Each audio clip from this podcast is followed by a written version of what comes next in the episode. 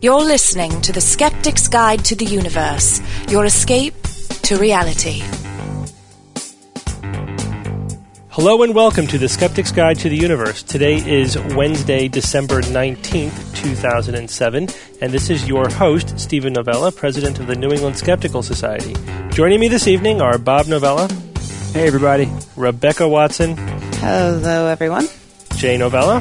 Hey, guys. And Evan Bernstein. Hey, folks. Hey, do you know what happened 35 years ago today? Not a clue. Somebody was born. Someone died. Nope. Something ended.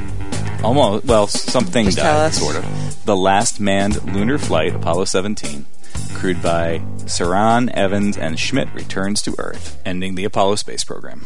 Oh, Wow, that was 35 years, huh? 35 years, 1972. I remember it like it was yesterday. And we've never been back to the moon back. since then. Hmm. what a No- joke. Mm. Curious. Hmm. Nobody would have predicted that. Except for all the moon hoax Amazing. people. Both of them. We have an excellent interview coming up later in the show with Richard Wiseman. But first, some news items. First one is about Rebecca's pilot on NPR, which is finally complete and Yay. on, Yay. on the Webby thing It- for, for your downloading enjoyment. It is, in fact, on the Webby thing. You can get it at. Uh, it's called Curiosity Aroused, first of all, and you can find it if you just go to curiosityaroused.com. There's a link there to listen to it, and yeah, I think it went really well. I'm surprised that domain was available, Rebecca. Um, yeah, it was. Um, a little old lady had it, but I wrestled it out of her her wrinkled little hands. um, Thank goodness. you saved us all. You managed to work the term aroused into the title. I did, which um, I didn't think was going to fly. I suggested it as a joke to my producer, and he liked it, so we went with it. Hey, Rebecca. Yes, Jay.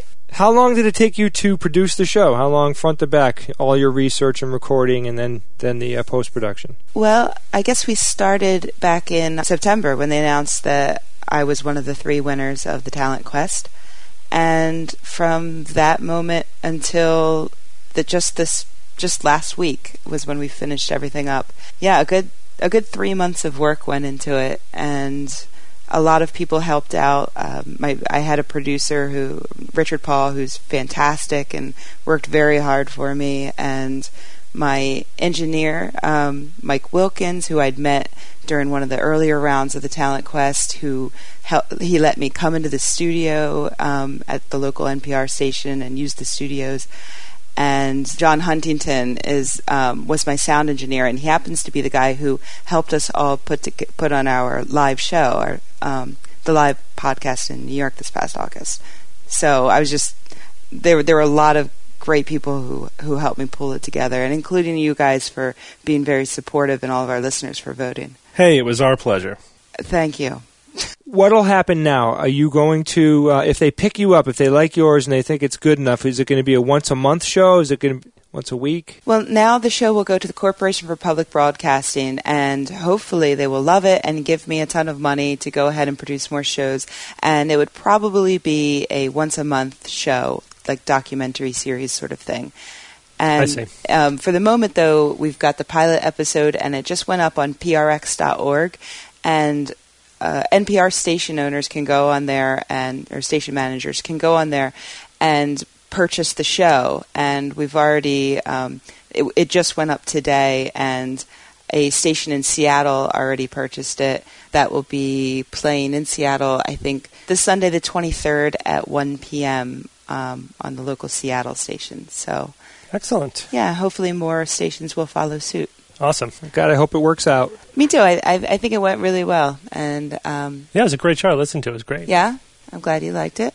Obviously, you know a lot of uh, stuff overlapped with our show. For instance, we did the psychic fair episode, Right. um, and a huge chunk of my show is about that. And also, there's a, an interview with Richard Wiseman, who happens to be on the show today. So Well, it's a small world. it, you know. it's a small skeptical world. That's true. Jay, Yeah. you, blo- you blogged today about one of an uncommon peril of of believing in the supernatural and promoting belief in the supernatural. Can you tell us about it? Yeah, I wrote, I blogged about it because I've never quite heard a story like this one before. It just struck me as amazingly funny, even though it's kind of tragic. The one-two on it is is that this man named uh, Yanadi, I think that's the way you'd pronounce his name, uh, in India, claimed to have a magic leg. Literally, he said, "My leg's magic. It can cure you and it can heal you, and it can grant you wishes." I speculated on the blog that. Eh, you know, did the guy really believe his leg was magic, or did he whip it up, to, you know, to generate some money for himself and maybe some publicity and you know to have fun? We'll probably never know the truth on that. Yeah. But Although that, that's a common shtick in India where he comes from, the Magic Man bit. I mean, that's very common there. What happened was two of his customers, these two guys paid him to touch his leg. I guess they were very pleased because what they did was they got the guy wasted at some later date or later time, they got him drunk. They cut his leg off and they took it. They stole his magic leg. Is they, they- no now they stole his leg because it was magic and then the next logical question is what are they going to do? Use it? Like Yeah. now they're going to reuse this guy's magic leg? Yeah, it didn't serve him very well. No, it didn't. And I mentioned on my blog, I'm like, you'd figure if they really believed it was magic and it can grant wishes, then why didn't they instantly wish for the guy's leg to grow back so he they didn't get in trouble? well, they left the him. guy. They left him to die, Yeah. but but he was found by local villagers who brought him to the hospital. So they they were figuring he was going to be dead and, and not alive to narc on him. So I guess they're they're evil. How do you know? survive that? How do you survive that? Major artery going through your leg. You cut it off. Don't you literally have minutes to live unless and that unless that you have some put some pressure on that or a tourniquet or something? Yeah, is Maybe it- they tied it off. Yeah. Well, I don't. I, I don't know if they've Well, tied left it off. him They for said dead, left him for dead. I imagine they did not tie it off if they left him for dead. But and it was at at the knee or below the knee. I mean, you wouldn't be dead in minutes, but you you know you can't survive for too long with that kind of an injury. Well, Steve, best case scenario, let's say you wanted to cut somebody's leg off under this under this auspice. It's not a surgical environment. It's not clean. I doubt that they had a weapon or something sharp enough. They to- used a sickle. they used a sickle. Could they swipe it off in one shot with a sickle? You think? No, they, No. they probably would have had to Hack at him a little hack bit. through it. Yeah, I mean that's going to be a messy job. When you like a, a surgical amputation is very precise, and you and you do lots of procedures to create to create padding at the bottom of the knee and to minimize blood loss, et cetera, et cetera. It's a really intricate procedure. It's not just you know sawing through at one level. Uh, what, the, what these guys did, almost a literal hatchet job. I'm sure it's going to be a mess. It'll probably have to be, you know, completely redone, you know, reworked, so that he could wear a prosthetic, et cetera, et cetera. It, it is it is amazing that he survived, but not impossible. I thought it was funny if you if you play out the scenario in your head. So what really what did they do with the leg? Did they want did they sequester it away in their house and, and instantly start making wishes off of it? Did they intend to reuse it and charge people to touch this guy's rotting leg? Maybe they attached a keychain mm-hmm. to it. You're right. Maybe they uh-huh. rubbed it. You know, they go to the they go to the track and they're like, "Come on, seven, You know, whatever.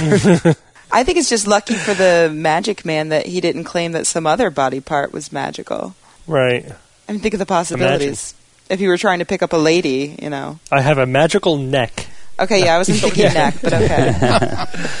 well, it's safe to assume that Yanati's dancing days are over. I mean, it's obviously a sad and tragic story, but just think, yeah, you're right, Jay. Think of the mentality of people who hack off somebody's leg and start running around with this rotting leg thinking it's magical. It's just, it does. Were they psyched after they did it? We got it. We got the leg. You know, it's like, come on. How crazy and stupid do you have to be to cut the guy's leg off and run away with with his leg and think you're going to do something with it? I don't know. I just, I can't take stuff like this. In my mind, they would. What would they do? They would go to a either their house or some secure place, and just what would you do? You'd start making wishes, start rubbing Yeah. the leg, and make your wishes. And you know what? What would you wish for? I wish I had a billion dollars. I wish I had. I wish I don't get fully, caught. you know, fully mature nanotech technology, whatever. And these things aren't appearing. And after a couple hours, you think they'd be like, "Well, shit, these these wishes aren't coming true." Bob, you know what's they going thought? on? We cut the we cut the wrong wrong leg leg off. we can't go back and get the other one. Oh, that happens in hospitals all the time. Yeah, I wish there was going to be a follow up, but I doubt it. I mean, the, the, here's the follow up. Okay, they caught the guys. You know, Yeah. all right. Yeah, those stories are usually one off. Jay, what was your blog title? My blog title was "Legs Talk This Over." Yeah, for that, you should be kicked off the podcast. Why him good speak? That That's the worst title I think I've ever heard. That is the worst pun I think I've ever seen. Well, what what would you have had the title be then? That's what- you know. Um, throw one at me. How to get a leg up. That's not that funny. Try again. Come on, for off the top of my head, that wasn't bad. well, well, how about The mine for off the top of my head? I did it in 30 seconds. I didn't have much time. Ma- you know, nothing Magical really- mystery leg. We, we, we- we have to hire a new uh, headline writer. yeah. Okay. Uh, one more news item, um, a bit of a creationism update. The uh, intelligent design proponents and creationists have been their their shtick in 2007 has mostly been to, to cry discrimination. That those academics and researchers and scientists who are doubting evolution are being systematically discriminated against because of the you know the uh, the big secular Darwinist conspiracy against them. Uh, and there have been a number of cases uh, that have been put forward for that. One um, one case is the, Gil- the Guillermo Gonzalez case, again where a, a a researcher was not given tenure and. He claimed it was because he's an intelligent design proponent, but in fact, he, the guy's just not productive. He's not publishing. That, there was recently a an, another such case. This one from Boston. A Christian biologist is suing Woods Hole Oceanographic Institute of Massachusetts, saying that he was uh, that he was fired because of his religious beliefs. He and he, he is a he describes himself as a Bible believing Christian. He is a creationist. He does not accept evolution. Again, he's saying that it had nothing to do with the, the quality of his work. It was simply based on his religious beliefs. The uh, the Massachusetts Commission Against Discrimination dismissed the case on the basis that Nathaniel Abraham, that's that's the scientist, that his request not to work on evolutionary aspects of research would be difficult for Woods Hole because the work is in, in based upon evolutionary theories. So again, this gets back to the the whole you know freedom versus standards in academia. You know, academic institutions have the right, in fact, the duty to to promote high standards. And if you're you know a scientific institution, having a, a faculty member or a scientist who you know believes something that is you know directly pseudoscientific or anti-scientific, and that's you know germane to their work, I think you have a, you know you have a right to say you know for quality control purposes you're not appropriate for our institution. But Well, it does call into question their reasoning, which is a part of what, what you hired them for. mhm. And I think it's a I think it's a reasonable consideration uh, to take those types of things into into account when you're anal- when you know reviewing them or whatever. I mean, it's also one of those things. It doesn't seem like they knew it going into it, and it was a discovery after the person was hired. And as you stated, Steve, it, they are reflecting back on the person's work and not just Right. that belief. Yeah, I guess you know um, from a theoretical point of view, if you had a scientist, even an evolutionary biologist or whatever, which is, this sounds incredible. But let's say a, a hypothetical case where they were a creationist or an intelligent design proponent, but they said, "That's those are my religious beliefs. I believe in creationism, but I understand evolution, and I and I can certainly work within the framework of evolutionary theory in terms of my work." So, just like a, you, you could theoretically have a, t- a biology teacher who will teach evolution out of the textbook even though they don't believe it or you can have students who learn evolution even though they don't necessarily believe it so you don't ha- you can separate out the belief it- but it certainly is tricky if you're it's most tricky if you're a researcher and and you have to work within you know the paradigm of evolution without believing it i mean that I don't know if that's actually workable. In, in these cases that have come up, that's not even the question because in, in every case so far, it, it has been a, a significant factor in their job performance. It's not just you know their belief that is at issue. I think that's a great example of how it's, it's so important to show that religious freedom doesn't extend everywhere and every place. hmm That They're not compatible. Science and these types of uh, this type of dogma, this type of religious belief, they are not compatible. And I, and I think the workplace is a great form for really exposing that. Yeah, it's also interesting that this is, you know, we, we speculated in in the past about like what's the next phase of intelligent design going to be after they lost uh, famously at Dover. Right. Um, so promoting the teaching of intelligent design as an alternate theory to evolution failed miserably. Although they haven't given that fight up yet, they're still fighting it state to state. That they were, it was dealt a pretty bad blow. And uh, and now we we see what their next phase of their strategy is. It's just now the, the crying of academic freedom.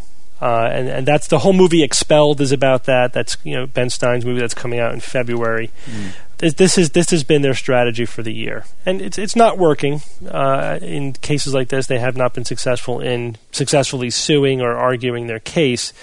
But you know this, and if you read the Discovery Institute's blog, it's full of this. This is they're ranting about this for a while. Right. Well, let's move on to your questions and emails. First one comes from Alan Hewitt from the USA, and Alan writes I have just finished listening to your interview with Alex from Skeptiko, and I was very pleasantly surprised at how constructive a dialogue you put together. I had never heard Alex speak before, and he came across as a very nice guy, more willing than many of the true believers to talk about testing and evidence. However, as a practicing scientist, I was dismayed at his umbrage induced by criticisms of methodology and other aspects of published studies. Whilst you tried to convince him of the rigor and vigor of analysis between scientists, I think that many members of the public still do not see the, this side of the scientific process enough. Some more polite examples can be seen in the letters and response responses pages of such esteemed organs as Nature and Science. Often the more pointed questions are raised at scientific conferences. Indeed, the entire point of a journal club often seems to be to take delight in dismembering a rival's latest article. Uh, he goes on in that vein, but that's the gist of his email. So thank you, Alan, for writing in. And I include this letter because I had a lot of letters from working scientists saying exactly the same thing. When we interviewed Alex last week, one of his complaints was that skeptics are harsh in our criticism of the research of of uh, parapsychologists, and I tried to make the point that it's just is just the way all scientists are. This is just the way it is, and he didn't believe it.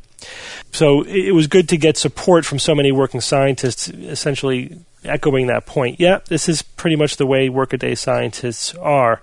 Also, uh, the the conversation last week kind of got away from that point. I didn't, off the top of my head, really come up with good examples from myself. And the the next day, I did chat to Alex some examples of my writing where um, I have been harshly critical of researchers and scientists who are not dealing with the paranormal and Alex accepted those examples, said he would look over them, and hasn't responded further to them. One, of the ones I, I sent him was um, Mark and David Geier, who are physicians who are doing research on the connection between autism and vaccines, a topic which I write about quite a bit.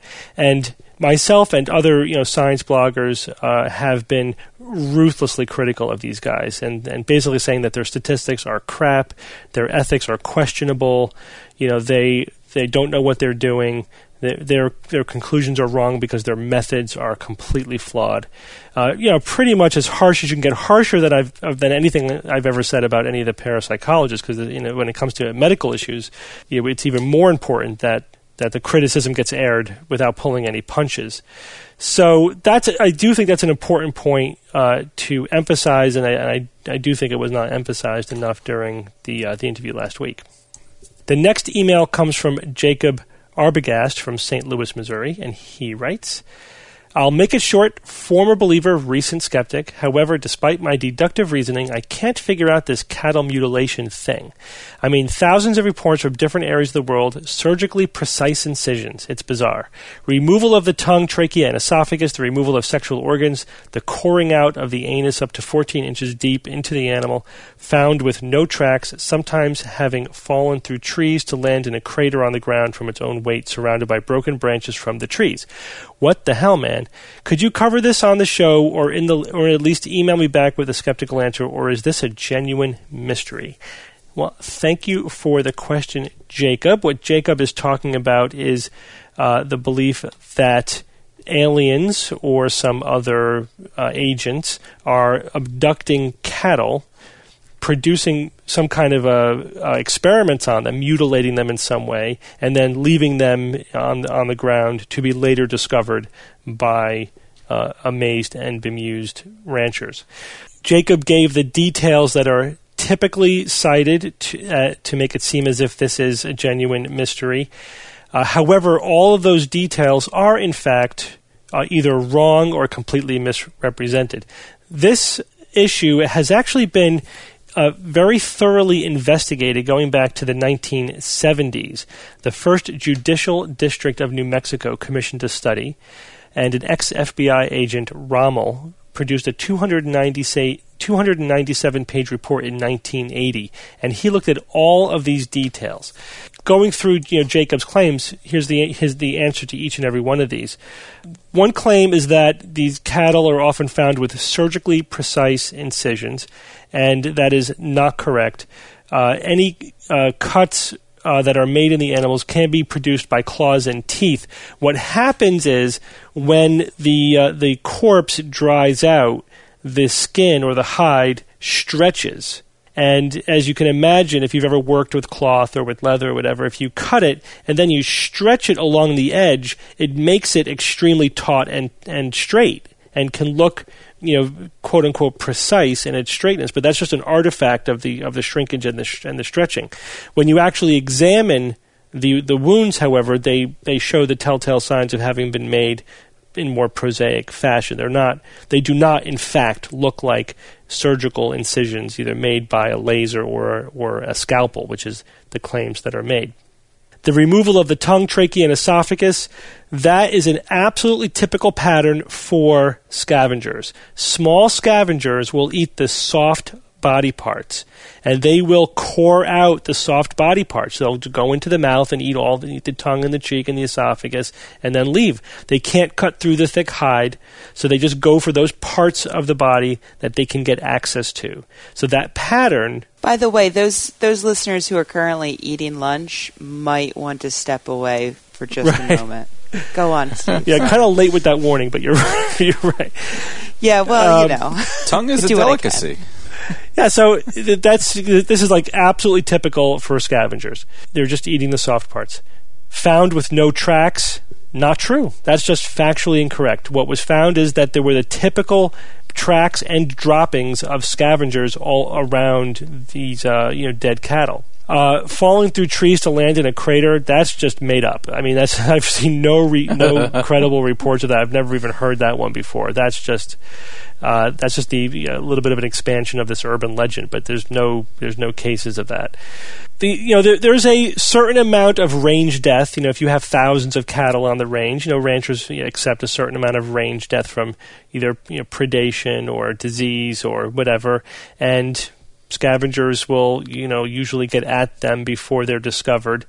That's this is a completely mundane, prosaic phenomenon that we're dealing with here. There's no mysteries here at all. It is simply the UFO community latching onto this and distorting the details, making stuff up, and creating a mystery where one does not exist. Did we not mention anal probes at all? Oh yeah. That? coring out the anus up to not- 14 inches deep into the animal. Yeah, I, I guess we they do probe them before they core out the anuses. Right. Okay. I just want to make sure we say anus a few more times while we have the opportunity. I guess it's fortunate that when humans are abducted, they're only probed and not cored out. That that is a fortunate thing. Mm, I wonder why that is. The other thing I have to say, the other thing about all this is when you step back and think about what the UFO believers, the, the alien abduction believers are saying, so the, these aliens are hijacking cattle and then dumping the bodies in the middle of the range. Why wouldn't they just keep them, or dump them in the ocean, or or, or the or sun? Send them into space. Dump them in the sun. Something other than just dropping them in the range, you know, where where they would normally where be they. but Steve, they're you aliens. Know, I mean, they're heartless. A, yes. They don't care. You know, they're not. You know. They're superior beings. They're litterers. There's no fine. There's no intergalactic littering fine. But again, it's that whole thing about they're hiding their existence, but but then they're sloppy yeah. and they drop their leavings on the range. I mean, yeah. you know, it doesn't. It doesn't. We should doesn't sloppy. It, they should put up signs: 500 quatloos for dumped steer. right, right. Try and collect. All right, one more email before we go on to our interview. This one comes from Jay Tarnoff from Temple University, and he writes. Hi, skeptics. I wanted to bring up a point that either Bob or Jay brought up on this week's podcast. Uh, this is actually from a couple weeks ago. One of the skeptics mentioned the fact that some adults have eidetic memory and that some people's memory is unbelievably accurate. I know that eidetic imagery photographic has been hypothesized to exist in cases such as Claude Monet or Mozart, but I know of no cases that have been proven. As for memory being unbelievably accurate, the majority of memory tasks involving vast stores of information, like running through the card order of multiple packs of cards, rely primarily on mnemonics. I ran a brief lit review on PsycInfo on eidetic memory. The four cases that popped up were all from the 70s or early 80s and were not very convincing. Keep up the great work and let me know what you think of eidetic memory. Uh, and Bob, you prepared a response to this. Yeah, I actually blogged on it last week. Uh, Jay, thanks for the for the question. It, it it really helped clear some things up for me on on this topic. You're welcome. Uh, one one was um, one was that photographic memory pretty much does not exist, which was a, a shock to me. There's really no evidence for for classic photographic memory that you know people can can recall with uh, you know photographic fidelity, uh, scenes or images or you know textbook pages or things like that. That that was a surprise, and it was very interesting to find that out. And I'm glad uh, that you know I don't spread that kind of myth anymore because to me i just I mean i never did real research on it but i've read it so many times and heard so many people talking about it that photographic memory just like yeah it, it exists so that's that's what happens when you you know when you assume these these types of things And you don't Now- go back to the original sources. That's what happens. You realize Yeah. that there's that there's just chart lore out there, or just uh, literature lore. yeah so classic photographic memory pretty much does not exist. There's really no evidence for for that. I mean clearly p- some people have extraordinary memories of visual memories but in, you know comparing it to an actual photograph is is not accurate. Now eidetic memory that was interesting. I kind of always thought eidetic memory and photographic memory were were pretty much interchangeable but eidetic memory is is in is in the literature. It specifically uh, occurs it's a type of uh, imagery that typically when they test for this they'll put say an image a picture or a drawing in front of in front of somebody let them scan it for a minute or so and then take it away. And these these uh, as they're called can actually see this image. Their their eyes are scanning it as it's as if it were still there. They they talk about it in the present in the present tense, and they the detail with which they can uh, recall that image is is striking. Not photographic, but and it there it is still you know there are still errors that creep in. You know, common um, memory errors that creep in. So it's definitely some sort of reconstructed memory, but it it it, it can be striking, but. Some of the other some of the caveats with this is that it's pretty much pretty much kids that, that, that exhibit this that can that can display this is really all practically no evidence of any adults uh, exhibiting this this type of eidetic memory. Um, at least the, the research that I that I've gone through. Uh, so you uh, about five. What is it? What was the percentage? Five to ten percent, six to ten percent of kids can exhibit this type of memory, and then they, they lose it as they as they leave ad- adolescence. And um, and there's some theories as to why they lose it, as you know, as abstract thinking comes um, becomes more prevalent in the adult brain that maybe that might be related somehow. Now, Bob, I found a very interesting research that, that touches on this, and this this came out of our discussion of the the chimpanzee memory study that showed that chimpanzees can do certain memory. Right. I suggested that maybe they have some form of eidetic memory Right. that could explain their memory feat. Well, well, listen to this. There's, there's actually research looking at using um, techniques to to inhibit the functioning of the frontotemporal lobes. Oh yeah, yeah. Under these conditions, five out of 17 per- participants displayed savant type skills. They had em- enhanced skills in declarative memory, drawing, mathematics, and calendar calculating.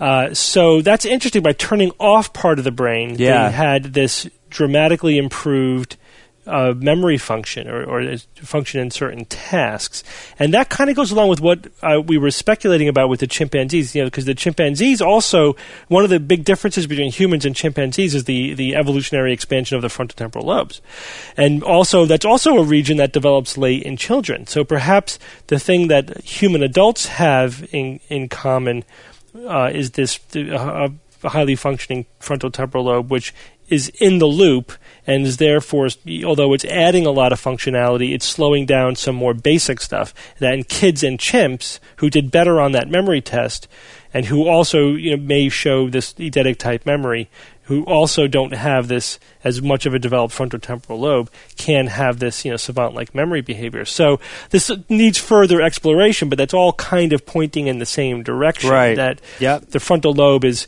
while while being useful, is actually slowing down the overall process. Right. Damn frontal lobe. Yeah, I should get rid of it.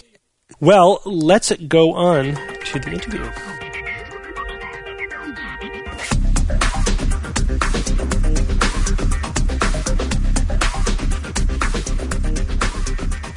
Joining us now is Richard Wiseman. Richard, welcome back to the Skeptic's Guide. It's a pleasure to be here. Thank you. And Dr. Wiseman is a professor of psychology at the University of Hertfordshire in the UK, the author of several excellent books, including his most recent one, Quirkology, which we'll be talking about tonight. And uh, Richard, you you have now joined the Three Timer Club on the Skeptic's Guide. This is your third interview with us. And you also have the distinction of being the only person we interviewed twice in 2007 because we did interview you in January at TAM5. I, am I'm, I'm very excited about all of those awards. Oh, but that's so that's not true though. We did Phil Plait twice as well. Did we do him twice this year? Oh, that's true. I'm sorry. Phil Phil doesn't count. I'm not quite did. so excited about those awards now. I, I, was excited, and now I'm not excited. So, um, but, but, it's it's nice to be up there in that very elite club with uh, with just Phil. That's right, and Phil is the only other person I think that we've we've interviewed three times. So great. You are you are definitely in a category with with your good friend Phil. Okay, uh, and he's a very nice man. You did, you made the right decision interviewing him three times. In fact, in my opinion, you should have gone with him tonight, and he's got four. he tried. I've been down there. That's right. He's, he's fully booked. so, Richard, tell us about your new book, Quirkology. Um, well, it's it's very exciting. It's it's all the strange, uh, mainly social psychological research that I've been conducting over the last ten years, and also the work that has inspired me.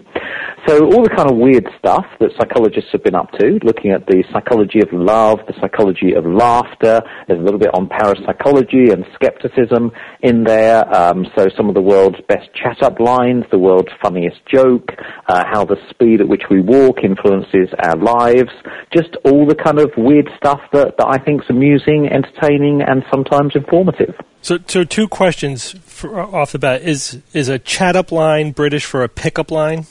Uh, it is, yes. In fact, I meant to say pickup line, and okay. uh, yeah, we, we use that uh, that phrase whenever you're out there in a bar trying to impress a, a man or a woman. Um, yeah, we did a massive uh, speed dating study. Uh, we had a hundred uh, single guys and, and, women, and we monitored who was most effective and, and what pickup lines they were using. So my second question was, what is the most effective pickup line? Well, what you need to do um, is, is really get the other person, particularly if you're speed dating. This is the thing. The problem with speed dating is because you're having the same conversation again and again and again. And then so you need something which is a little bit unusual, a little bit quirky, but most of all gets the other person to talk about themselves in a humorous way. Because when you have a shared humorous experience, uh, the, the liking levels go up massively. And so we found any of those lines like, um, you know, if you're going to be a pizza topping, what one would you be? If you're going to be an animal, what would you be? And so on. Anything that gets the person to open up, talk about themselves in a creative, unusual, and, and, and presumably funny way, uh, they, they really do work well. And so the guys that were using those in the experiment got a 100% success rate. You know, the, all the women wanted to, to meet them again, and, and vice versa with the women. So, so that, there does seem to be something quite magical about those sorts of lines. That, that that's interesting, and one of the, the uh, themes that I get from your book is that you're trying to use the everyday sort of you know quirky, for lack of a better term, aspects of human psychology as a window into understanding human nature more fully. Do you, do you agree with that characterization? Yeah, I, I think so. I mean, some of it is about methodology. You know, if you're going to look at what makes people laugh, you know, just how do you do that? Um, if you want to find out whether someone's lying to you or not, how do you go about that kind of research? Mm-hmm. So uh, some of it is about trying to convey methodology in an interesting way. Yeah. I think the the other part of this is that science and, and psychology has become increasingly distanced from people's lives. And, and so I think a lot of the time they just don't see it as relevant to their everyday life. And, and so it's kind of trying to, to put the, um, the focus on, you know, in my mind, what, what really matters to people, and, and saying, look, science is relevant to your lives, uh, it, it's entertaining, it, it, it's informative. Um, it's not this kind of distant thing, a distant entity that you don't really fully understand. So, so relevance to people's lives is, is very important. And you, and you, of course, are very interested in teaching science and methodology, and specifically psychology, to the public. In fact, don't you you have a chair of uh, the public understanding of psychology? Isn't that correct? That, that's my that's my chair, and so yeah, I, I get to um, do the Quirkology website and the YouTube videos and the mass participation experiments as all, all part of that remit. And that's part of your academic career. if you could take that feeling, that sound of surprise out of your voice, um, yes, that, that, surprisingly enough, I do refer to it as a career. Yes, uh, the, the, the, surprise is that there's, you know, there are those of us on the other side of the pond who would love to do the same thing, but we don't seem to have the same opportunities. At least I don't know of any chairs of public understanding of science in America. Oh, that's interesting. I didn't realise that. I mean, we do have a couple here. I mean, Richard Dawkins, right. uh, very famously, uh, uh, occupies one at Oxford. So, yeah, I mean, the UK has always been very big on public understanding of science and hasn't been too kind of po-faced about it. You know, we, we have this sense of, of people getting involved in science in a fun way, and, and, and that's been reflected in our, our television programming over here as well for, for many years. So, and I think some of that is starting to come across to the, the US. I mean, the Mythbusters, in its ways, are a very sort of British feeling uh, kind of program. So, so yeah, I mean, I, I just think that anything that gets it out there, gets people talking about science. You know, I'm not a fan of this idea that scientists have got the answers and the science communication is them just telling the public what the answers are. I, I like this idea of dialogue, of people getting involved, of debating. You know, I, I hope that people read the book and go, hold on a second, that doesn't resonate with me. I think they're wrong about these points. That that whole notion of being involved. Yeah, yeah, we do that all the time. We make mistakes deliberately just so our listeners will correct us. Constantly. yeah, that that works. Yeah, that that's great. You talk about the Quirkology website and interacting with the public, and you have a number of experiments on there. And you also mentioned that part of what you're trying to convey is methodology. So that, that leads me to one thing I wanted to ask you about. You have one experiment called the lying experiment, where you have an interview with the editor of New Scientist, Jeremy Webb, who's describing two movies that he says are his favorite movie. One about one he's lying, and about the other one he's telling the truth, and, and we're supposed to figure out when he's lying. It, it's fun, but I do have a critique of, of your methodology. Now, the, the first movie he's describing is The Core. That introduced to me a, a variable that maybe you didn't intend, because right off I said, there is no way the editor of The New Scientist liked The Core, because that was the scientifically most illiterate movie of the year.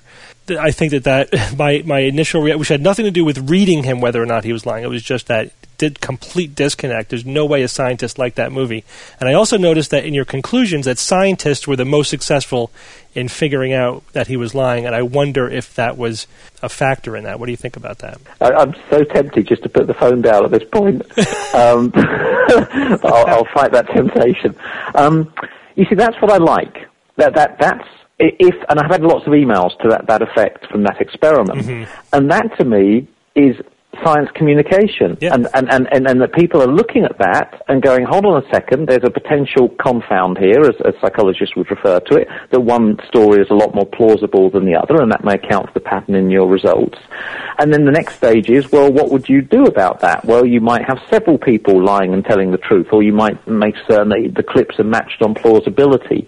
So all of the experiments on the site I don't claim to be perfect because I don't think psychology works like that. I, I, hope what they do is get people to think critically, which is exactly what you have just done, but in a way which is very grounded. I think when you talk about critical thinking with people in the abstract, they, they kind of become a bit glazed. If you can ground it and say, here's the study, what, what do you think? And we had it big time with the Laugh Lab study, the search for the, the world's um, funniest joke. Um, some people were very critical of the methodology, and I have no problem with that. You know, I, I rather enjoy that. Yeah, I, I, I, using it as an example, I think of a, it's a very interactive way to sort of get people to think about how science actually works. I think if science is this big black box that spews out answers, then you know people are not going to accept the answers as much, or they, they become vulnerable to pseudoscience because it, it, pseudoscience and science are, are, become just this anonymous source of information, and they have no way of distinguishing reliable information from unreliable information. Absolutely, and also, you know, what tends to happen with science reporting is one week you hear, and you hear this, for example, with n- nutrition all the time. One week it's good to drink red wine, the next week it's bad to drink red wine, and the public need to understand why you get those kind of inconsistencies. Why one set of studies may show one thing and, and something else show another another, um, because otherwise they're just hearing one week one message, next week the next, and they're thinking, I don't know what to do. I don't understand why these people can't make up their minds. So, I, I mean, I, if anything, I'm, I'm a methodologist, and so that you know, I, I rather like those sorts of things that, that get people to engage, and, and, and hopefully that's that's what the, the studies do on the site. another another thing you have on the Quirkology site, which uh, is a little different, is uh, the videos, and the videos show uh, various uh, card tricks or other types of tricks. And it seems what you're trying to do here is to show the limitations of, of human perception and and thinking, uh, and that that is an important piece of information for us to have to understand uh, ourselves. Well, the, the the origin of those, particularly the color change card trick, which is the one which has really gone viral and has, I think, almost two million hits now. The the Quirkology channel on YouTube is just over four million. The, the original thinking was how could we produce something which has its basis in psychology, but yet people want to show to their friends, and they're taking something away from it. And I honestly didn't know whether it would work. It, it cost about fifty pounds to to film that clip. It's, it was a very sort of quick and dirty um, sort of day's work. We put it on there, and it, it, went uh, it went viral. And I, I, I think it's it's really saying to people yes, when we look around us, we may not fully understand, you know, exactly what's in front of our eyes. We can be fooled. It's, sort of like a, a, a kind of videotape of a, an optical illusion in, in that sense. And it's just saying, the same as the Quirkology book, life is more interesting than it may appear some of the time because actually these amazing illusions are happening right in front of us all the time. This tells us a huge amount about perception. Right. And what's been really surprising is the response from YouTube. You know, it has been very positive. It does show that in order to get up there with those sort of large number of views, it doesn't just need to be a dog falling off a table. You know, there, there are other ways of, of attracting viewers and, and some of the comments on there means that people have gone off and looked at change blindness or an attentional blindness, come back and written about it and so on. So I, I think we- we're starting to see a new era of, of science communication using these sorts of technologies. Yeah, I think it's I think it's it's great, and you say you get you know two million people looking at at a psychological experiment essentially. I mean th- that that's more outreach than, than I think anything else I, I, I know about. Um, but I, I do think also that this is the big intersection between psychology and skepticism. And uh, you know, we, we often observe that magicians tend to be skeptics because you know they learn how to fool people and how how easy it is to be fooled. I think psychologists also um, often make good skeptics because again they see all the foibles of human memory and perception and attention, etc. And once you start to realize how easy it is that we can be fooled and fooled ourselves, that is a, a very critical sort of skeptical window into how can so many people believe so many things that are just absolutely dead wrong. Yeah, I, I think the thinking, uh, I think that, that's absolutely right. I agree with all of that. I think, though, as a, you know, I have a background in magic, and one of the problems with magic and, and skepticism is sometimes magicians, quite rightly, won't tell you how they did what they did, mm-hmm. and so you get this rather weird tension build up where they say, "Look, you know, I fooled you. It's a trick, but I'm not going to let you in on that trick," and that can make people again feel quite alienated. And I wanted to try and get away from that. So the second half of the color change video is you really are coming backstage. You're seeing how we filmed it from a, a long shot rather than a close-up shot. And that's to get this feeling of inclusivity, that, that you're in on the gag with us and that we are exploring perception and the limits of perception or whatever together rather than I know something you don't, and I'm not going to tell you what that something is. So again, it's coming at skepticism from a, a very slightly different angle. It's it's a, it's rather than tricking people, it's kind of having fun with everyone as a as a group, and, and that's why in my talks I, I don't do very many magic tricks. I tend to do demonstrations, which I then go on to explain in such a way that kind of people I hope feel included rather than excluded. Yeah, I, I think that that's often the, the gulf between skeptics and believers. I mean, ironically, believers are find it hard to believe that people can be so easily deceived. That they're skeptical, if you will, of that concept. Sometimes, you know, half of our battle in trying to bridge the gulf between skeptics and believers is just trying to give people a more full appreciation for you know, the, the way that, that our minds work. Yeah, I mean, I think the other thing about lots of believers is they they sort of take it personally. They're convinced that they can't be fooled about the one thing they are interested in. Mm-hmm. So if you're a, a believer in UFOs, you'll go, well, I know people, you know, Bigfoot. I can't believe people are stupid enough to believe in Bigfoot and how weird it is they think we have psychic powers. But of course, you know, UFOs are genuine. And then you get other people who say, you know, I don't know, I went to a medium, got a genuine reading there, but those idiots that go to the psychics, my goodness, they're wasting their time. So there's this weird kind of sense that, that they, as individuals, cannot be fooled, that other people can be. And that's a very, very dangerous self-belief. You know, we, we all need to know, if, if magic teaches us one thing, it's that even after you know all the principles perception, all the things about deception, you can still be fooled. Um, that's just the way we work. We make shortcuts all the time, otherwise we wouldn't be able to get out of bed in the morning and interact with the world. And those shortcuts mean that, that whoever you are, however knowledgeable, you can be fooled. So, are you concerned then that even though you may teach people these principles through these demonstrations, that they may not be taking that final step and applying it to their own beliefs? And, and how do we make that final connection? Well, in in a sense, I I don't push that. I, I want to. I think what I do is, is more more experiential and more emotional. I want people to come and to enjoy that clip, to go, oh my goodness, uh, I just had this experience. I found it an enjoyable one, but it makes me curious. I should go and explore more, and just maybe makes me doubt a little bit some of the ways in which I, I look at the world, whether skeptical or, or believers. I, I don't really push that hard skeptical message in that way. I've been doing it with some of my other work for sort of 10 years, but weirdly enough, I think a softer approach actually may, may have inroads into some of the communities we want to get into rather than a, a kind of thumping the table and saying none of this is true. Right. So, you're planting seeds and just hoping that they grow, basically. That, that's a, a very neat way of saying what I said in, in two or three minutes, yes. Yeah. I, I've been meaning to ask you a couple of questions because I'm obviously very interested in your in your psychological work, and there's two tangential fields that I think you know, t- uh, touch on psychology, and I'm always interested to know what psychologists think about this. One is neuroscience itself, just the study of how the brain works, which is the which is the you know as I'm a neuroscientist, that's I'm a neurologist, that's the approach that, that I often come to uh, with, with, these questions. So, uh, with in your career as a psychologist, how much do you get involved with thinking about the uh, the, the new evidence and the new science of how the how it, how what you're studying relates to how the brain functions as an organ? Is that something you even get, get involved with?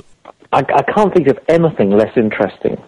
I mean, I, I really, I mean, I, I, think neuroscience is fascinating. I think as it applies within a clinical setting, um, I think it's it's it's a, a, a fantastic tool uh, that, that that we have and a fantastic approach to understanding.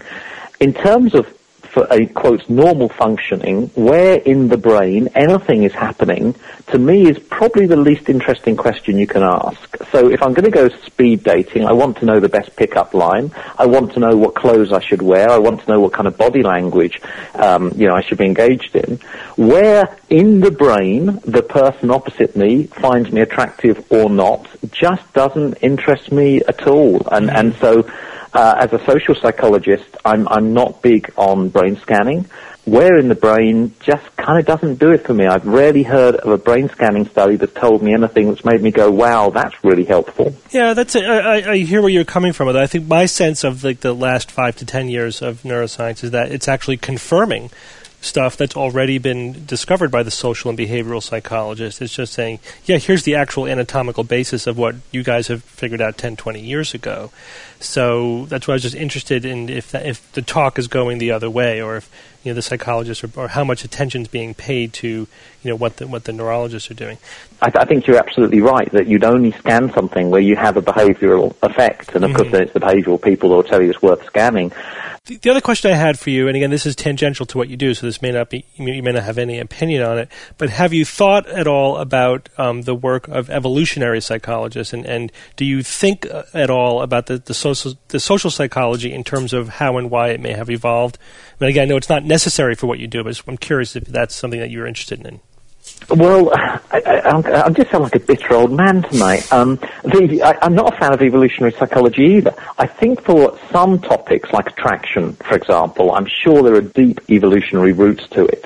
But then what we do is we start to try and find evolutionary reasons for every single piece of behavior. And of course, they're, they're of just so stories. Y- yes, you can say, you know, why do, I don't know, um, men find women who are blonde haired more attractive than, than brunettes? Well, yes, you can come out with an evolutionary reason for that if you try hard enough, but it may not be true. It may be entirely cultural which is nothing to do with our evolutionary past at all. And I do think that there is a slight worry that by constantly interpreting every aspect of our behavior in an evolutionary context, we play into the hands of those that are skeptical about evolution, mm. who point to some of these things and say, well, actually, there's no evidence for this at all. These people are just putting forward these stories. And I think that they're right. Obviously, that's not to question evolution, and, and there are some aspects of behaviour which I think are clearly evolutionary and, and, and fascinating. I think, again, we extend that concept too far. I suspect a lot of our behaviour, you know, is cultural, is social, it, it is not hardwired into the brain at all or it's just epiphenomenological. It's just you know not everything that happens has that needs an evolutionary cause. Just things just happen because they do sometimes. Yeah, or because we've been brought up to, to think that that's the, the thing to think, or, or, or whatever. You know, it doesn't need to date back thousands of years. You know, it could date back tens of years. And, and you're absolutely right. The creationists and intelligent designers do make that argument all the time. They say these are just so stories. There's no evidence for it. You can you know weave an evolutionary fantasy for anything. That, that, that's right, and and and so I, I think it kind of gives them ammunition in that sense, um, and and gives them straw men to, to play with. So I think we're better off sticking, uh, you know, with, with the stuff where we have really good evidence. This probably does have, you know, a sort of hardwired evolutionary um, sort of background to it, which which some aspects of behaviour clearly do, but but not everything does. What are some of the experiments you're working on right now? We're doing all sorts of things. We're on the site. We are looking at the psychology of uh, attraction in terms of kind of fun study, looking at if you want to uh, impress a member of the opposite sex, what kind of sport are you kind of best being involved in? Um, and there's some fascinating sort of mismatches between male and, and female perspectives on that. So guys think um, that actually you, if you want to attract a woman, you should kind of be into the gym and bodybuilding, and actually women are massively turned off by that. So, so that's that's one of the studies. Hmm. Uh, right at the moment, uh, literally right at the moment, my computer at the moment, we're looking at the psychology of New Year's resolutions. So we've just been tracking 5,000 people over 12 months as they attempted to keep their New Year's resolutions. Um, and what we can do is really uh, look at uh, the, the, very small percent, percentage that were successful and unpack the strategies that they were using, uh, because most people failed, uh, but a very small percentage successful, and I want to know what is it that they were doing differently. Uh, so again, this is uh, obviously that's a very topical story right at the moment, and one which I think you know people are going to be interested in. I, I have a question, Richard. Um, if there was one scientist, either living or historical, who you could sleep with, who would it be and why? um, I think it would be Madame Curie um, because you could find her in the dark. that, uh, that's probably not a very acceptable answer. I'm thinking. Um, so uh, yeah, but if if, if, it were anyone, uh, it would be her. Um, yeah, yeah. Okay. Plus, of course, no, she's dead, so that's another bonus. Uh huh. Well, yeah, I know you like that sort of thing, so it's good. Okay, and obviously, she couldn't complain. so that's right. Like, like, like all of the others do. That's right. Yeah, yeah. Richard, you and I have both been interviewed on a. Uh, a, a podcast called Skeptiko, you know, with Alex Tsakiris, and part of what you discussed was the um, the Rupert Sheldrake psychic dog experiments. And this, yeah. it, so this is something you you know, replicated a number of years ago, and this has become a, a area of controversy. I think within the parapsychological you know circles. But let me just give you an opportunity to, to update us on, on, on that. Have you had a chance to, to, to look at this, you know, Sheldrake's data or his research, and what do you think about it? Yeah, the dog thing we did, I can't remember now, too many years ago. Um, and it was when the uh, claim wasn't very well formed about really what the dog was doing, how it was informing you that its owner was allegedly coming home. And, and, and so we tested the dog very early on in that process. We didn't find any evidence of psychic ability. Uh, Rupert then came along, did his own test using a different uh, procedure and claimed the dog was, was psychic and then reanalyzed our data and found the same patterns in our data that he has uh, in his. And I think those patterns are, are there as well. The, the question is interpretation of them. And I think there is a complexity to this because you have really two competing explanations uh, for, or potential explanations for, for what's happening uh, in addition to him potentially being psychic. One is that the dog is simply going to the, the, this porch area more and more over time. Uh, the second is the dog somehow knows when its owner is going to be returning home uh, because of the, the, the, sort of behavioural uh, cues that uh, the owner may have given before uh, she left, or indeed the owner's parents, who are with the dog all the time, may have given whilst they're with the dog. And I don't think Rupert's experiments rule those out as as possibilities. So what I'm doing at the moment is just writing a kind of little mini critique of that, and I'll post that up on my website uh, at some point very soon. But okay. like all these things, there really is a complexity to them. Like all of the psychic stuff I've been involved in over the years, on the face of it, if you don't look at the, the data in a huge amount of detail, then it looks pretty good. But you really have to get in there and, and, and sort of scout around to find potential problems. And it's, I, have done it a little bit, Ray Hyman has done it uh, a lot. It soaks up a massive amount of time and not too many people thank you for doing it. So it, it, it's an important task, um, but there normally is a complexity to these things which takes a very long time to tease out. Yeah, you mentioned that you know not too many people thank you for it, and that was actually anticipates my my next question. Is I do think it's very important that scientists like yourself do spend some time essentially peer reviewing the controversial or, or um, parapsychological or paranormal research because otherwise it goes unanswered and they just I think have free rein preaching their nonsense to the public. But uh, and, and, you have been one of the few people who has actually t- gone as far as to try to collaborate with parapsychological or pro paranormal researchers. And you know, looking back on on that to the extent that which you have done it, uh, do you think that it's worthwhile, or do you think that it's ultimately a waste of time? I, I think that if people get into the parapsychological literature, and, I, and by that I mean the more serious side of it. I mean, not really the dog stuff. I mean, a few people debate that. To be honest, most serious parapsychologists are not too interested in that type of data. But once you look at the, the Ganzfeld telepathy studies, maybe some of the PK stuff and, and so on, it, it's a pretty serious literature carried out by serious people. They seem to have some kind of anomaly floating around in there, and I think that justifies spending some time with that, that data and with those claims. However, what you see over really the last 60 years or so of, of parapsychology is them jumping from one claim to another. There, there's just been this series of false dawns that, that uh, you know, one decade it's remote viewing, the next is Ganzfeld, and then it's about presentiment, you know, essentially predicting the future. There's no consistency to the literature. And, and so what you mustn't do is get drawn into this, always evaluating the, the next new thing and just forgetting about the past as if it hasn't happened.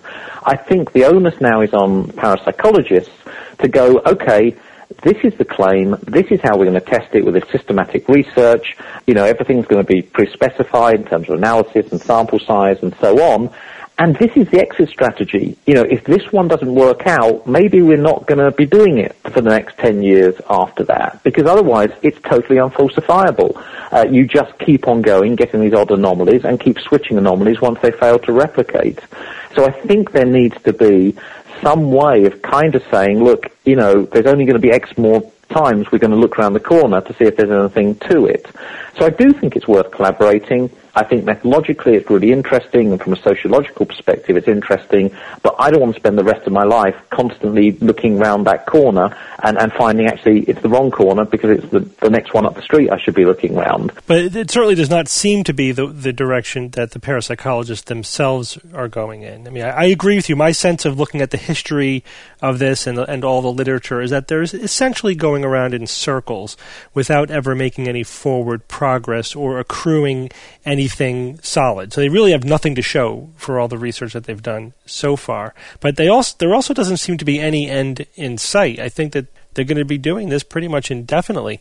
In medicine and areas that I'm, I'm directly familiar with in my career, what when you have different sides of of uh, of, of two camps or two different sides of a, of a belief, eventually they get together and do a consensus study, and then everyone abides by the results in the end and go on goes on with their life. But I've never seen that happen in, in the parapsychological realm. That's right. There's very few of those joint studies out there, though, and I think if there were more, if there's more collaboration, I think there'd be more understanding of the other side's perspective proponents really often say to the skeptics, look, nothing will convince you. You know, there's no point in working with you because however, however much evidence, nothing will convince you. But in fact, in my opinion, the opposite is true of believers as well. That nothing will stop them.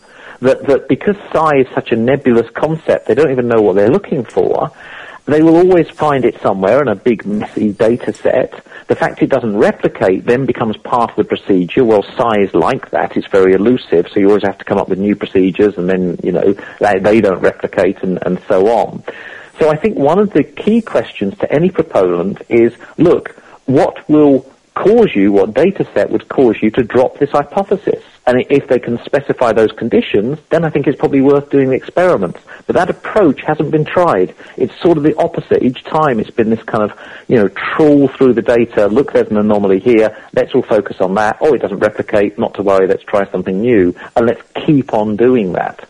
And, and it was a field I was heavily involved in for about 10 years. And it's not too much fun to be a skeptic in it, uh, because the skeptics don't think it's true. The believers hate you for criticizing their data.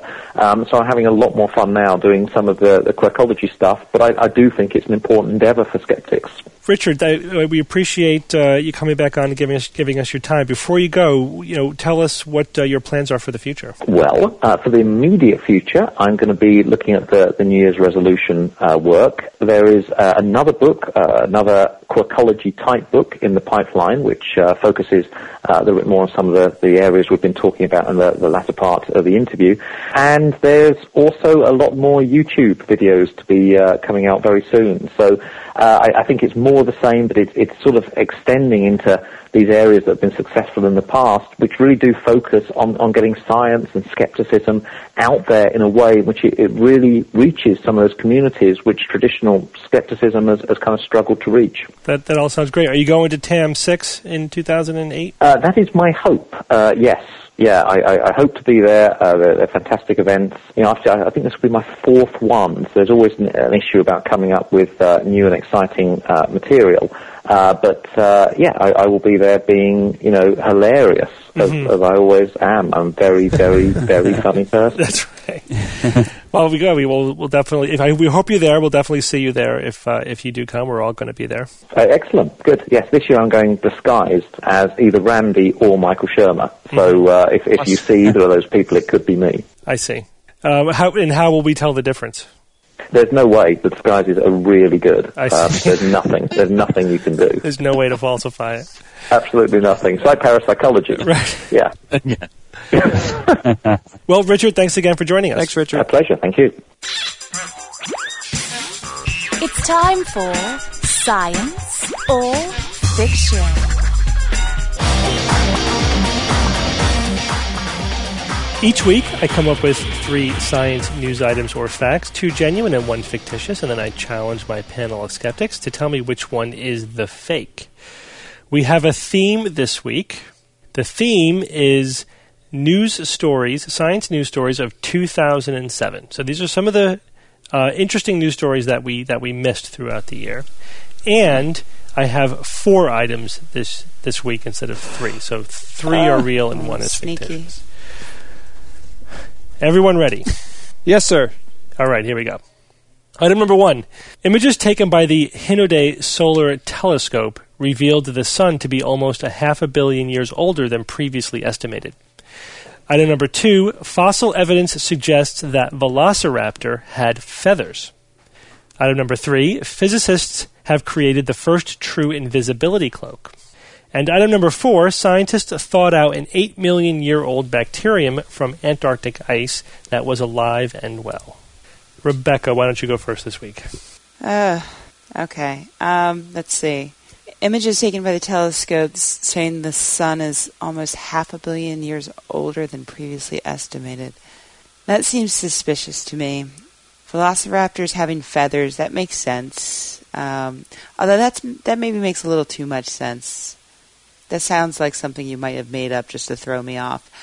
Um, invisibility cloak, yeah, they've had that for years. You just can't see it, so it's not making good news. And thawing out bacteria from Antarctic ice. Um, that sounds familiar. I think that happened. You know, I'm going to go with the Velociraptor thing because that seems like it, it seems perfectly normal and ordinary, but so probably wrong. Okay, Evan. Solar telescope revealing the sun a half billion years older. I think that's right because they're I think they constantly like playing with the numbers, age of the universe, age of stars, and so forth, and those seem to be always under some kind of fluctuation. So I'm not surprised by that. Velociraptor had feathers. Yeah, well, I don't know. Maybe not fossil evidence suggesting that. I mean, maybe they did, but I don't know about that one. Invisibility cloak, sure, why not? And then 8 million year old bacterium in the Antarctic. Uh, absolutely plausible. I think that's the most plausible of all of them. So I'll agree with Rebecca. I think Velociraptor having feathers in fossil evidence is not correct. Okay, Jay. The sun being a half billion years older, that just doesn't sound like something that we would have missed. That's a lot of time. I don't think that we would be that far off. The velociraptors with the feathers, I think absolutely, yeah. I think they're they very easily could have found evidence for that. Um, that you know that that wasn't it wasn't previously preserved or whatever. Sure, the invisibility cloak. Uh, that's one of those I, I want it to be true desperately, and um, I'm just gonna say, yeah, I remember reading some stuff not too long ago where they were working on things like that, uh, but that could be the one that you you trick us on, Steve. And the uh, the bacteria, absolutely. I, I don't specifically remember reading anything about that, but that one sounds totally plausible. So I'm gonna I'm gonna go with the sun. I'm gonna say the sun is is not a half billion years older than they previously estimated. Okay, Bob. Uh, these are tricky. Let's see. Half a billion year older sun. Yeah, that does seem like I like what Jay said about that. It does seem like it's a it's a little bit much to have missed up until up until this year. Velociraptor having feathers. I mean, there's there's different types of velociraptors. I mean that that makes sense, but that could easily be just a fa- totally fake story. Um, the invisibility cloak. There's been a lot about those metamater- metamaterials.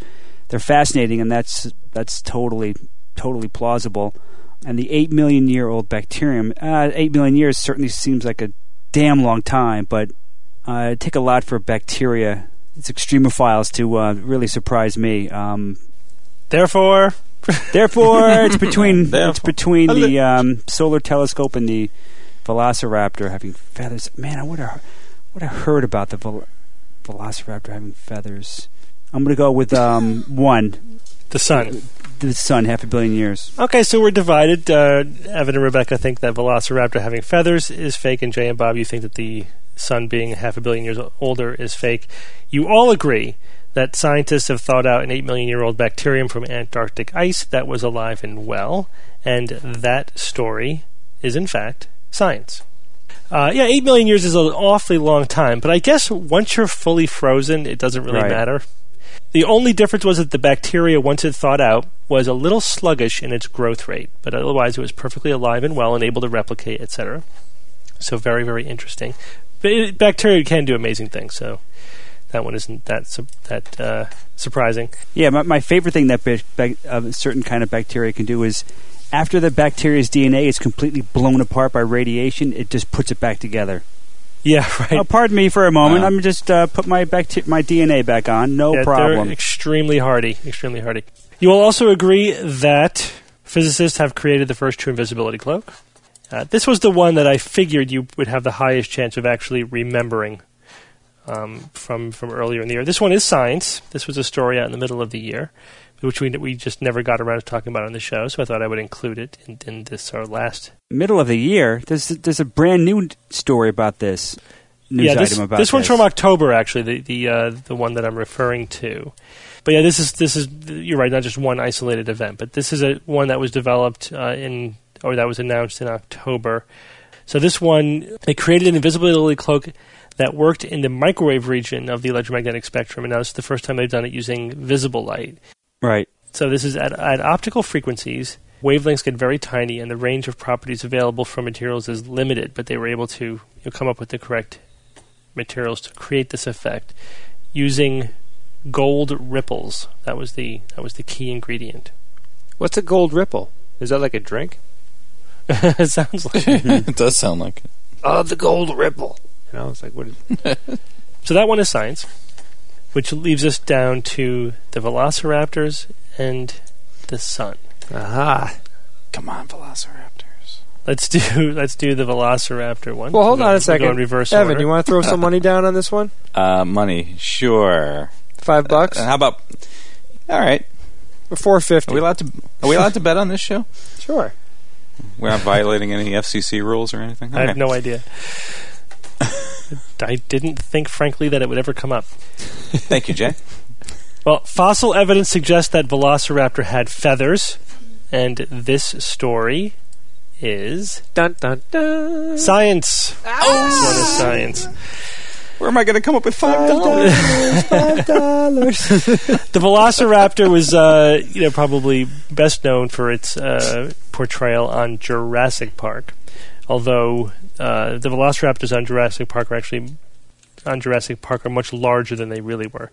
But what they found, Wait a second. Wait a second. I, I've read stories where after they filmed the movie, they found Velociraptor evidence that showed that they they were cl- darn close to the size as they were portrayed. There is only one Velociraptor species, and that is the size of a turkey. So Velociraptors the, were the size of turkeys. However, around the time of the making of Jurassic Park, there was talk of making another theropod species called Deinonychus, which is about the size of the velociraptors that were displayed in the movie Jurassic Park, that they were going to be moved under the genus Velociraptor, but that never came to fruition and the idea was dropped.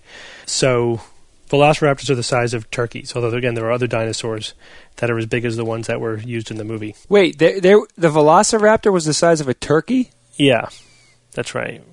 And there were smaller ones, like the Microraptor, which are really, really tiny ones. So n- nothing like in Jurassic Park. They were not that big. Didn't they look bigger because they were chasing kids around? You know. In any case, they found bumps on the forearms of the Velociraptor fossils, these knobs, and the uh, examination of these features indicates that they look like quill knobs, or basically the insertion. Uh, the bony insertions of large uh, feathers, of limb feathers. It's the exact same pattern that you would see on a bird, for example. So this suggests that the velociraptor had feathers on its forelimbs. Uh, however, they probably were not large enough to enable flight. Uh, No one is suggesting that the velociraptor was able to fly.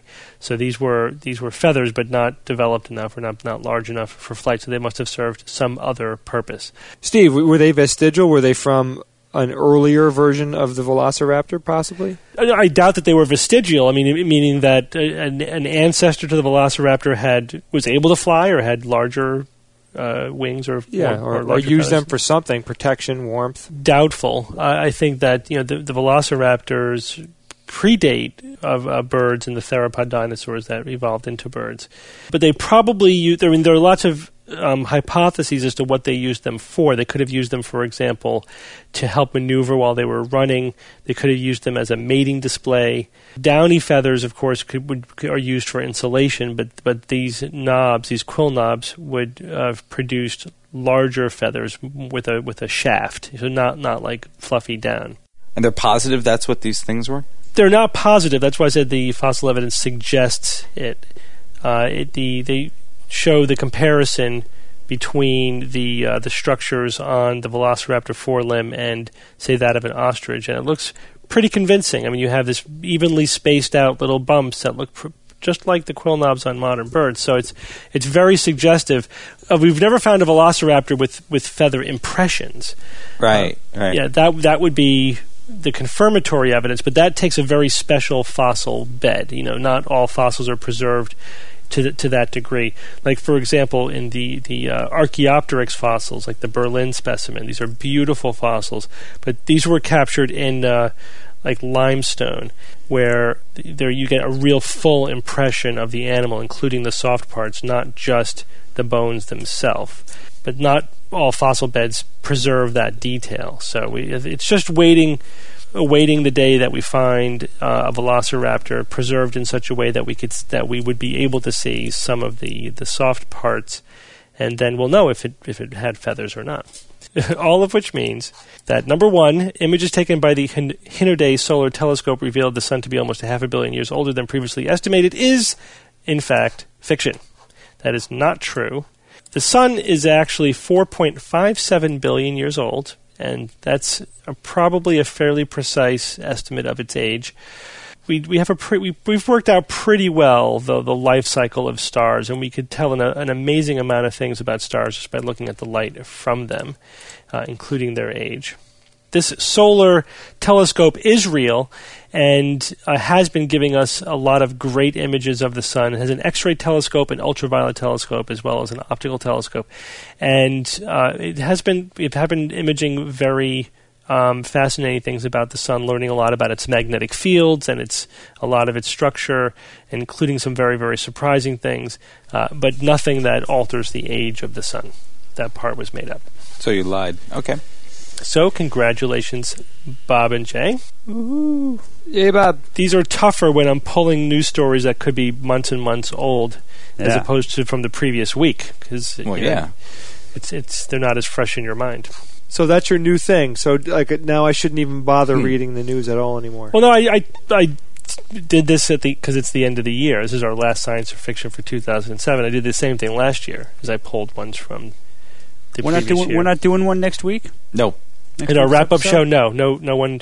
Next week, we're going, as Bob has alluded to, we're going to do our year in review wrap up show, but there's not going to be a new science or fiction for that for that week. This brings us to the skeptical puzzle. Evan, could you read last week's puzzle for us? Sure. Last week's puzzle was as such. If I recommend to you that for your health, you need to take castor oil, get your head checked for subtle shape changes, receive peanut oil massages, eat some charcoal tablets and iodine supplements, receive electrical shocks, and finally engage in re- in regular prayer, then who am I?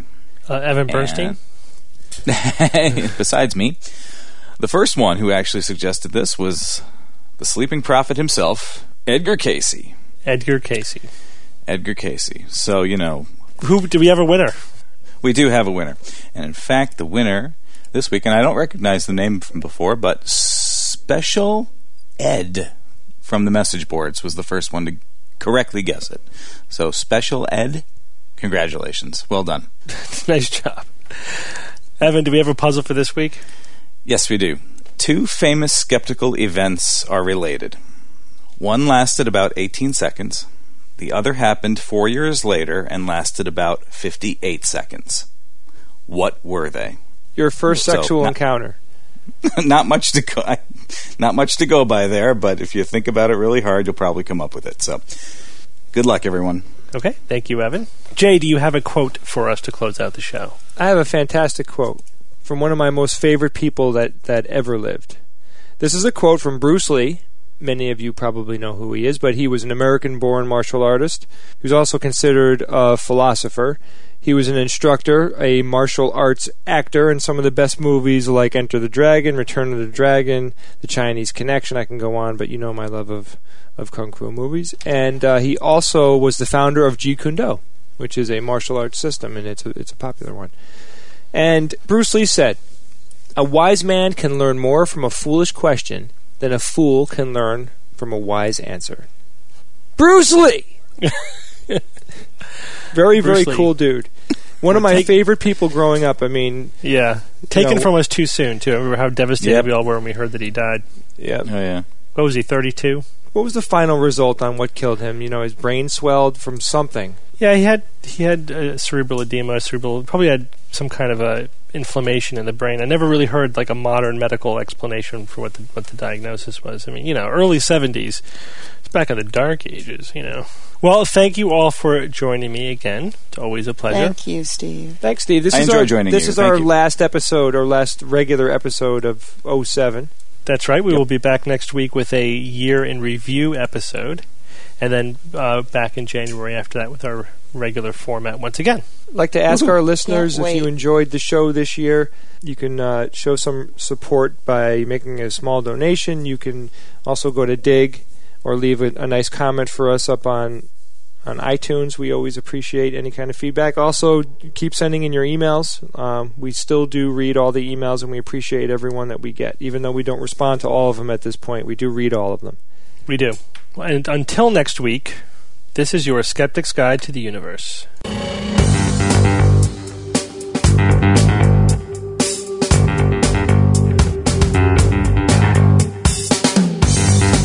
The Skeptic's Guide to the Universe is produced by the New England Skeptical Society in association with the James Randi Educational Foundation and Skepchick.org. For more information on this and other episodes, please visit our website at www.theskepticsguide.org. For questions, suggestions, and other feedback, please use the Contact Us form on the website or send an email to info at theskepticsguide.org. If you enjoyed this episode, then please help us spread the word by voting for us on Digg or leaving us a review on iTunes. You can find links to these sites and others through our homepage. Theorem is produced by Kineto and is used with permission.